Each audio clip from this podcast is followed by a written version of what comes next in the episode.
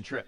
So we're going to dig in. We're still in Mark chapter 14. So if you have a Bibles, I want you to go ahead, open them up to uh, Mark chapter 14. Do you know that God loves you and is willing to forgive you of all your sins? I, I hope you know that. It's one of the lines from uh, Billy Graham's final sermon that he preached. 95 years old, and he was still preaching the gospel, doing amazing things. One of the things that I loved that Billy Graham would say, uh, he believed that the Bible is the inerrant word of God. What's that mean? That it is truthful, okay? That it speaks truth, that it is correct all the times. And one of the things that I love that he would say is he would always say, the Bible says. Not what Billy Graham says, not what else he heard. What, what does the Bible say? And he always said that. And one of my mentors, uh, Mr. John Wilson, uh, he passed away. He was over 100 years old. Um, grew a church, built a church, did some awesome things. And 90 plus years old, he is still, uh, he was uh, still going to the hospital, making hospital calls. He was in the hospital, not feeling well, having his own health issues. They put him in a wheelchair so he could go around to other people in the hospital to pray with them. I, I, we, you are never too old to share the gospel. You are never too old to be doing your part.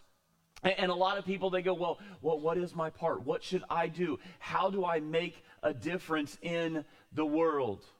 One of the things that we have to do is we have to be strong in our faith. And, one of the things that we're so worried about that, and we're, we're scared about is that we're not going to have the right words to say. And this morning, as we dig into uh, Mark chapter 14 and, and we look at, at the, the, the, the, betrayal and the arrest of Jesus, what happens with Peter as, he, as Jesus goes on trial, we're going to find out that he falls. And, and, last week we talked just about that very same thing. As, Jesus, he leaves the upper room, he goes down into the Kidron Valley, he goes back up the other side, he goes in uh, to the Mount of Olives, he goes into the garden, and, and there he goes to pray. And those that were closest to him, that were supposed to said they would go to the death with him, they all bailed. And they all failed. And they all fell short. So anytime that you go, well, I don't think I have it in me. Well, I failed. How could he ever use me? We're going to look at some of those stories here um, this morning. Now, I hope you're ready. Uh, it's going to be a lot of Bible. If you have your Bibles, I want you to open them. If not, it will be on the screens behind me. But we're going to cover some 30 verses here this morning. And a simple outline we're going to have a bitter betrayal, we're going to have a terrible trial, and we're going to have a deliberate denial. And that's what we're going to look at. So, number one, a bitter betrayal. Look at verses starting in verse 43. And immediately, so Jesus has been praying, he has come back, he's found the disciples sound asleep, and he tells them, Stand up and get ready. And immediately, while he was still speaking, Judas came, one of the twelve, and with him a crowd with swords and clubs from the chief priests and the scribes and the elders. Now the betrayer had given them a sign, saying, the one I will kiss is the man. Seize him and lead him away under guard. And he, and when he came, he went up to him at once and said, Rabbi. And he kissed him. And they laid hands on him and seized him. But one of those who stood by drew his sword and struck the servant of the high priest and cut off his ear. And Jesus said to them, Have you come out against me? Have you come out as against a robber with swords and clubs to capture me? Day after day, I was with you in the temple teaching, and you did not seize me. But let the scriptures be fulfilled. And they and they all left him and fled. And a young man followed him with nothing but a linen cloth about his body, and they seized him. But he left the linen cloth and ran away naked. I'm going to get away at any cost. That's what that young man was thinking. And we're not for sure who that is. Some commentators actually believe that it was Mark writing about himself. That goes to tell you, and here's the thing when we read this, when we read the Gospels, when we read what Peter has to say and what Paul has to say, here's the thing if it wasn't truthful, if it wasn't the Word of God, I'm sure they would go, hey, leave that part out. Hey, um, you know that part where um, I denied Jesus? Can we just scratch that from the record? Can we not put that in there? Um, Mark very well could have said, uh, I'm going to leave out that part where I ran away naked. No, they're telling us the truth. And that's truly what we get from this. So as we go back and we break this part of the scripture down, Jesus has concluded his, concluded his prayer time, his teaching with his disciples, and Judas, Judas brings a crowd with clubs and swords. This is a, a cohort. It's a band of soldiers, we're told in John chapter 18, verse 12. Now, some believe that these were Roman soldiers that were a part of his arrest, but this was probably the Jewish temple guard and that's going to make this arrest, and it's going to become more clear here in just a second. And, and, like most undercover operations, there's a signal, there's a sign that's going to be given. Because many times when, when people were going to be arrested and the leader didn't want to be arrested, so others would step up and the others would speak. Okay, they would say, No, it's me. No, it's me. No, I'm the one. No, I'm the one. I'm the Messiah. No, and, and that all could have happened. And Judas says, Hey, I'm going to give you the signal. And I'm going to go up and I'm going to kiss him. And, and that is going to be the sign. The one I will kiss is the man. Seize him and lead him away under guard. And Judas wasted no time. He went up at once and said, Rabbi, and he kissed him. What a what a bitter betrayal. When you went up and you kissed someone either side of the cheek, it was a sign of close friendship. And here Judas decides he is going to betray him. Proverbs 27 6 says, The kisses of an enemy are deceitful Something else happens at this point that John records for us in, in John chapter 18, verses 4 through 5, and it's quite remarkable. Then Jesus, knowing all that would happen to him, came forward and said to them, Whom do you seek? They answered him, Jesus of Nazareth. Just stop there for just a second. Again, we talked about this last week. Jesus is our conqueror. He is not a coward and he is not a victim. Jesus is our victor. And we must make sure that we always remember that. Knowing everything that was going to happen, knowing the cup that he has just talked to his father about, knowing everything that's inside of that cup, the wrath that's coming. Again, he could have left, he could have taken away. Our souls were saved. That moment in the garden when he chose not to flee. And right there, he said, Whom do you seek? And they said, Jesus of Nazareth. And I love this. Jesus said to them, I am he. Now, remember when I said that some people think that they were Roman guards? Well, this next part that we read in John chapter 18 wouldn't have happened to Romans, but to the Jewish people, the high priest, the temple guards. When Jesus said those words, I am, he was equating himself with God. He is saying that he is the Messiah, that he is the man. And what happens? They drew back and fell to the ground. They were in the presence of the Father. And when they heard those words, they had to fall. They had to listen to Yahweh. They had to listen to the Father. And at that moment, Jesus is equating himself with the Lord, with the Father. They must have known he was no ordinary man, yet, according to Mark chapter 14, verse 46, they laid hands on him and seized him. While Jesus offers himself willingly, verse 47 tells us that they drew uh, someone, we know it was Peter from another gospel, uh, one of them drew a sword and struck the servant of the high priest and cut off his ear. Again, Mark doesn't tell us, but John tells us that it is Peter. Again, Peter would say to John, Hey, John, um, remember that part where I cut off um, the high priest servant's ear? Yeah, could we change that and say that I killed someone instead? Okay. Everybody wants to go, oh, Peter, he was ready to fight. He was ready to go. He didn't take on a, a guard, he cut off the servant's ear. And, and he couldn't even do that right. Everybody go, oh, yeah, Peter, way to go. No. And here's the problem he should have stuck to fishing. He wasn't that good of a fisherman either. Jesus, eh, listen, if you ever think, for one second, if you ever think God could never use me. I don't have any gifts. He used Peter. He couldn't, he couldn't kill someone. Don't try that, okay? He couldn't kill some. And not only could he not kill someone, he, he couldn't even, he, he wasn't a good fisherman. Every time Jesus has to say, no, no, no, throw your nets over there. No, no, no, do, do this. Okay. Jesus can use any one of us. Please, please never forget that. But here's the thing that we really need to understand out of this Peter was trying to fight a spiritual battle with a physical weapon.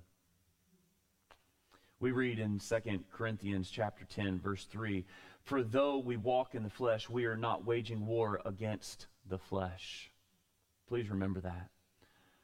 You can't fix your marriage. You can't handle the stress of this world.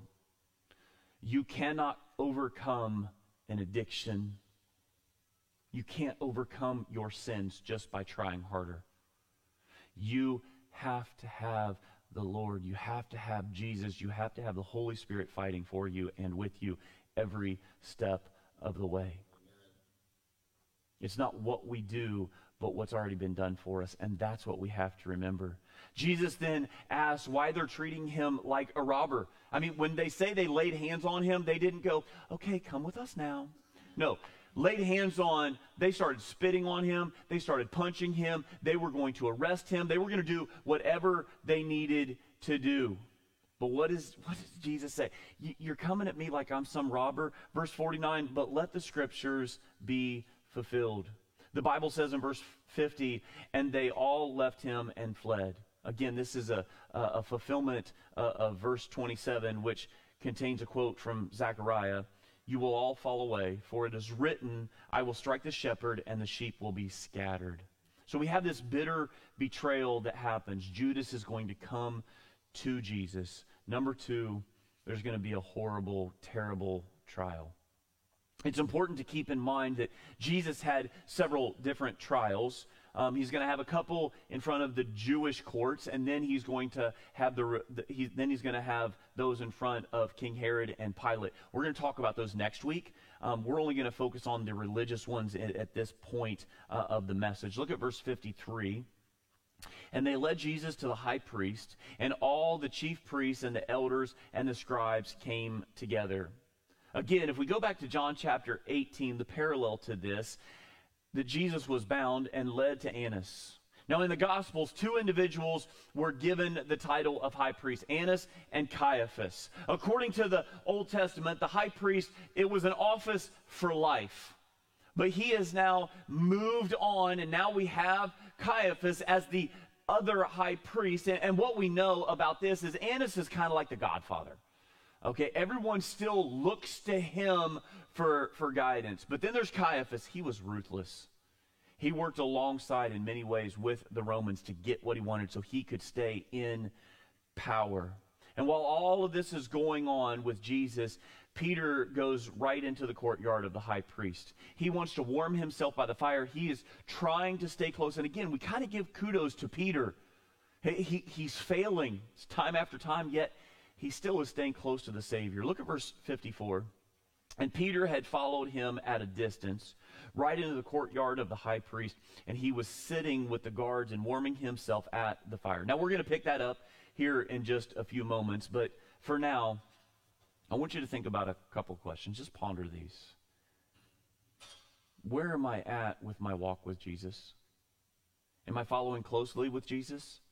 Am I far off? Am I following at a distance? Am I allowing the enemies of Jesus to influence me? Am I playing with fire?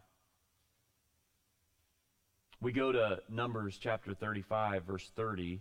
The religious leaders needed at least two witnesses before putting Jesus to death.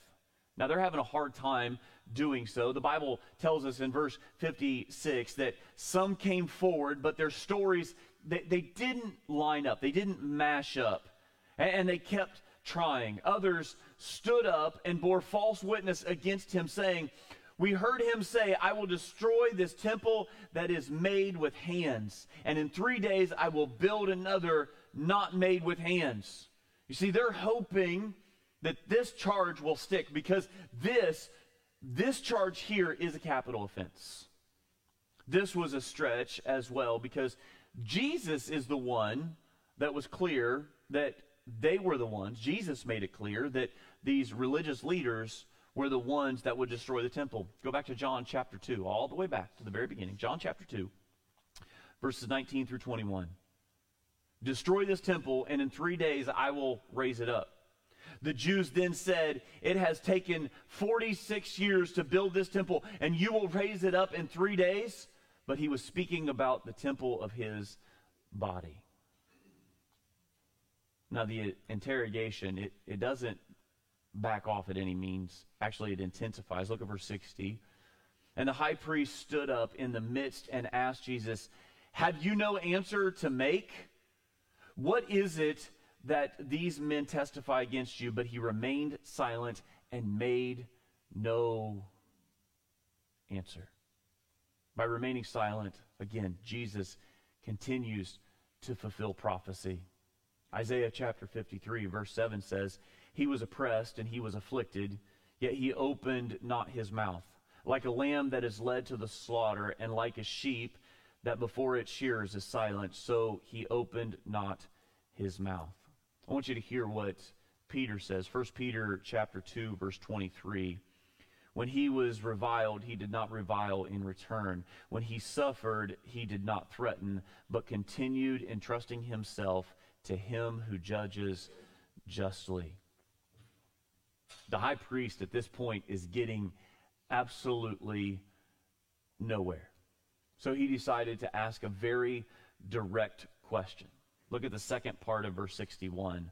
Again, the high priest asked him, Are you the Christ, the Son of the Blessed?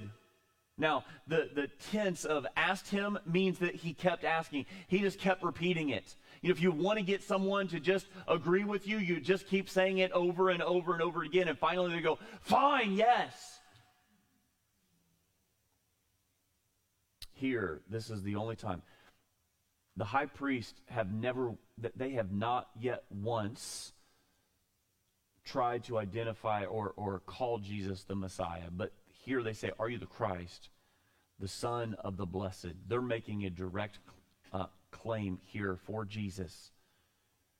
The Holy One didn't hesitate. Jesus, in this, did not hesitate with his answer. A lot of things have come up. He has kept quiet, but at this point, he says, It's time for me to speak. Look at verse 62. And Jesus said, I am. And you will see the Son of Man seated at the right hand of power and coming with the clouds of heaven. Now, this is the second time Jesus uses the phrase I am in this context of what we're looking at here today. This harkens back to Exodus chapter 3, verse 14, when God looks at Moses and says, I am who I am. Jesus is saying, Yes, I am the Messiah. Yes, I am the anointed. Yes, I am the Son of the Blessed. Yes, I am who I am. I am with the Father.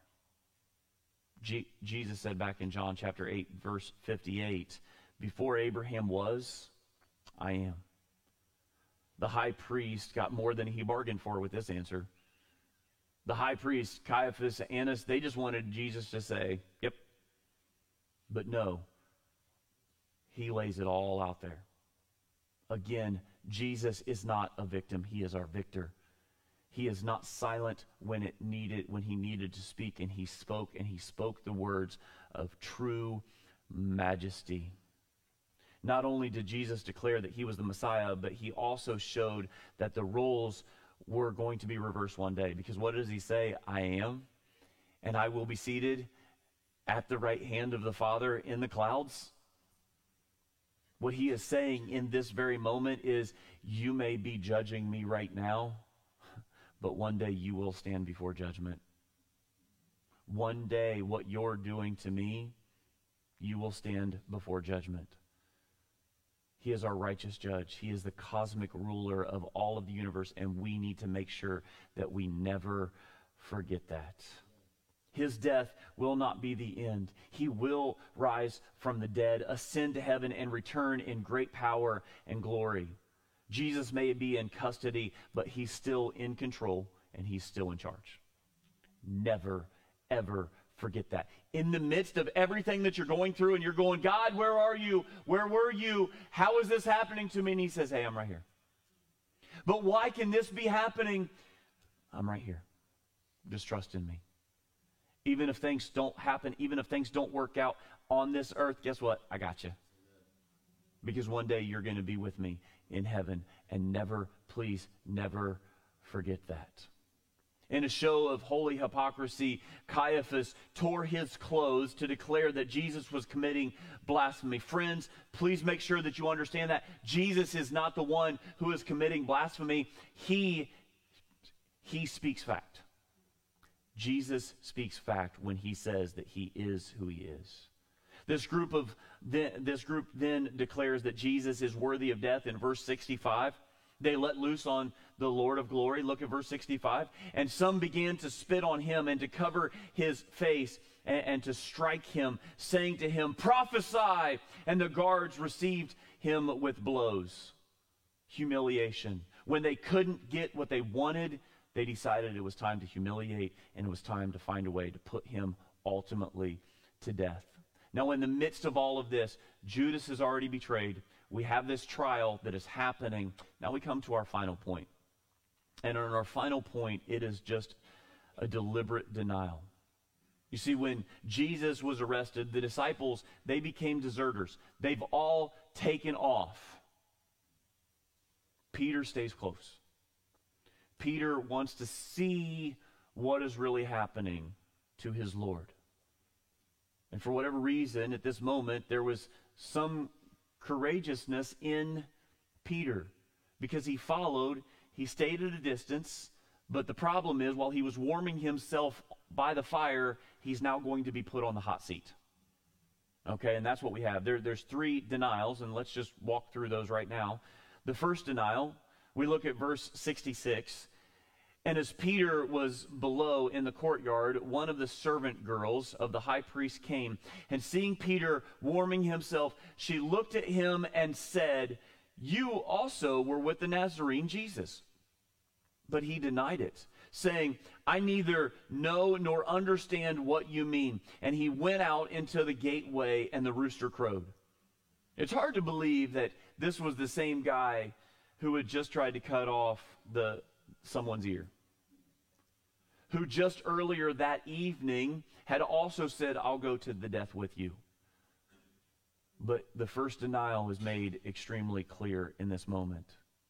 Luke chapter 22, verse 33 Lord, I am willing to go with you to prison and to death. But now he's put to the test, he's put to fire. In, in verse 54, it tells us that he had been warming himself by the fire. It had become a little too hot now because Peter is caught off guard when he's asked these questions. And he kind of just pleads ignorance and he basically says, ah, That's not me. Talk to the hand. I'm warm. Leave me alone. And he kind of just moves on just a little bit. But then there's the second denial. Peter moves away from the fire and is now under a covered passageway where he thinks he's a little safer. But this little servant girl, she's not leaving him alone. Look at this. Verse 69. And, and the servant girl saw him and began again to say to the bystanders, This man is one of them. But again, he denied it. And after a, little while, the bystanders again said to Peter, Certainly you are one of them. You are a Galilean. How in the world do they know he's a Galilean? Because they've heard him talk. It would be like someone from, from Ohio hearing somebody from West Virginia talk. And there's something just a little different about them. Or from Texas or wherever. Galilean had their own accent. Okay? Or somebody from Minnesota and you're trying to understand what they're saying. Oh, see, there you go. There you go. the, the, the tense here is in denied indicates that Peter, again, as Jesus was asked the question over and over and over and over again, here Peter goes, Not me. Nope. not me. No, no, no, no. It's not me. Wasn't me. And they continue to ask, and he continues to deny. He wants nothing to do with it. And he is, l- l- we come to the final denial, number three. And about an hour later, this is what happens. Mark chapter 14, starting verse 70. But again, he denied it. And after a little while, the bystanders again said to Peter, Certainly you are one of them, for you are a Galilean. But then, but he began to invoke a curse on him, on himself, and to swear, I do not know this man of whom you speak. Now, when it says that he cursed, it wasn't like he said a bad word. That's not what was happening here. He wasn't using bad language. It's actually a lot worse than that. He was actually calling down a curse upon himself. He was basically saying, I'll go to hell if I was really one of them. Absolutely not. No way is this me. May I be condemned and go to hell if I've been found to be a follower of this man. And as Jesus, or uh, I'm sorry, as Peter is calling down this curse upon him, what happens? Now the rooster crows again. I almost picture, because it's over and over, it's repetitive, Peter is denying. I almost picture in mid sentence, he hears that rooster crow and he looks and he sees his Lord. Look at Luke chapter 22, verse 61. It says, The Lord turned and looked at Peter, spit on his face, blood in his eyes, face probably starting to swell. And he looks and he gazes at Peter and he sees him. Could you imagine what that must have been like for Peter? And at any point, listen, please understand this. At any point in your life, if you feel like I, have denied him, there's no way he would accept me back. There's no way he could ever. Uh, I am I am beyond repair. I am beyond reconciliation. No way would Jesus ever accept me back. Guess what? It's exactly what he did to Peter. And we're gonna we're gonna talk about that later. But you can read ahead in, in, the Gospel of John, John chapter 21, and we have this reinstatement of Peter that is absolutely amazing. The look of love from his Lord, I think, broke Peter's proud heart. I'm reminded of what the Bible says in Romans chapter 2, verse 4. Or do you presume on the riches of his kindness and forbearance and patience? Not knowing that God's kindness is meant to lead you to repentance. You see, the kindness of Christ turned Peter into an absolute puddle, I believe, at that moment, because we're told that he went away and he wept. He went away saddened. He knew what he had just done. He had just said hours earlier, Lord, I will go to the death with you. I'll go to prison with you. This is who I am. Everyone else is going to leave you, not me. Peter's proud heart was broken. Maybe that's what's happening to you today. I wonder if you feel like Peter today. You feel like, again, you just can't be forgiven. It could be that your marriage is a mess. Friendships have, have fractured. Maybe you've lost your job. Your business is a bust. Your kids aren't turning out quite the way that you had hoped that they would. Maybe there's a, a slow leak going on, and perhaps you're just about ready to just completely blow up. It's time to move from rebellion to repentance. And Jesus offers that to you here today. It's up to you if you're willing to accept what He's going to give. And a denial does not disqualify you. A denial does not disqualify you. Remember that while Peter is falling into sin, the Savior is preparing to produce salvation. That's what we have to hold on to. After Jesus is put to death, the disciples are afraid and go into hiding. And I love uh, what the angel said to the women who had come to the empty tomb on that Sunday morning. We go to Mark chapter 16, verse 7. But go, tell the disciples, and who? And Peter. Go and tell those other guys. But most importantly, he calls Peter by name. He wants Peter to know you can be forgiven. And you can put your own name in that. Jesus accepts you right where you're at right now. No matter what has happened in your life, He will forgive you. Go and tell the disciples and Peter that he is going before you to Galilee. There he will see you just as he told you the angel was reminding them of everything that Jesus has already said. And specifically to Peter, I could almost see Peter, you know, the angel appears there, and, and, and as the women come back and they go and they tell the, the disciples that are in hiding, and, and Peter's in the corner, just like, I can't believe this has happened. Hey, Mary looks at Peter and says, Hey, he called. He called you by name. He didn't forget about you, Peter. And that's what we hold on to. So, how do we respond? How do we respond to what Jesus is offering us? Number one, serve God in your generation. Billy Graham did it the way that he could and the best way that he possibly. I, I believe I read that he had um, reached some 95 million people by by preaching the gospel all over the world, all over the different countries, and, and on TV. People still listen to his messages messages today. Uh, Mr. John Wilson, in his generation, he preached the gospel and he spread the gospel the way that he could. I'm trying to do it today, and it's up to you as well. And I look at you young people and I say the same thing because you look at me and you go, oh, "You're a Gen Xer." Ugh. You're so old. Well, there's some older people than me, okay? but here's the thing in your generation, and I loved this. I saw this because I follow Move on, on Instagram and Facebook. And I saw, hey, was take your Bible to school day, and I saw several of you with your Bibles at school. That's awesome.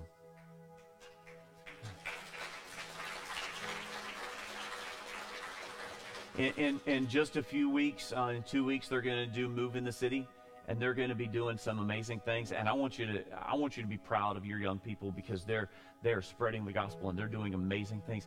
And don't stop, please. The world's going to try to stop you. Everything is trying to get in your way. Hold tight to the fire that you have in you right now. And now I look back at you old people. and I look at myself and I say, don't stop fighting for your generation as well. Make a difference. You're never I talked about this at the beginning. You are never too old to fight. You are never too old to stand up. You are never too old. Well, I've retired, so I don't have to serve no more. Yes, you do until you are in the ground, until you are in the heavens with your heavenly Father, it is up to you to continue sharing the gospel of Jesus Christ. It is up to you to st- still continue to volunteer with our kids and with our youth and to bring your cars. See, I, we, we need you. We need you to connect. Those young people need you to sit in the nursery and to hold those babies. We need you to be a part of what is happening in this church so we can all continue to, to just do amazing things for the, for the kingdom of God. So serve in your generation. Number two, let's leverage this cultural moment for the gospel impact. There's a lot of people right now that have turned from the church.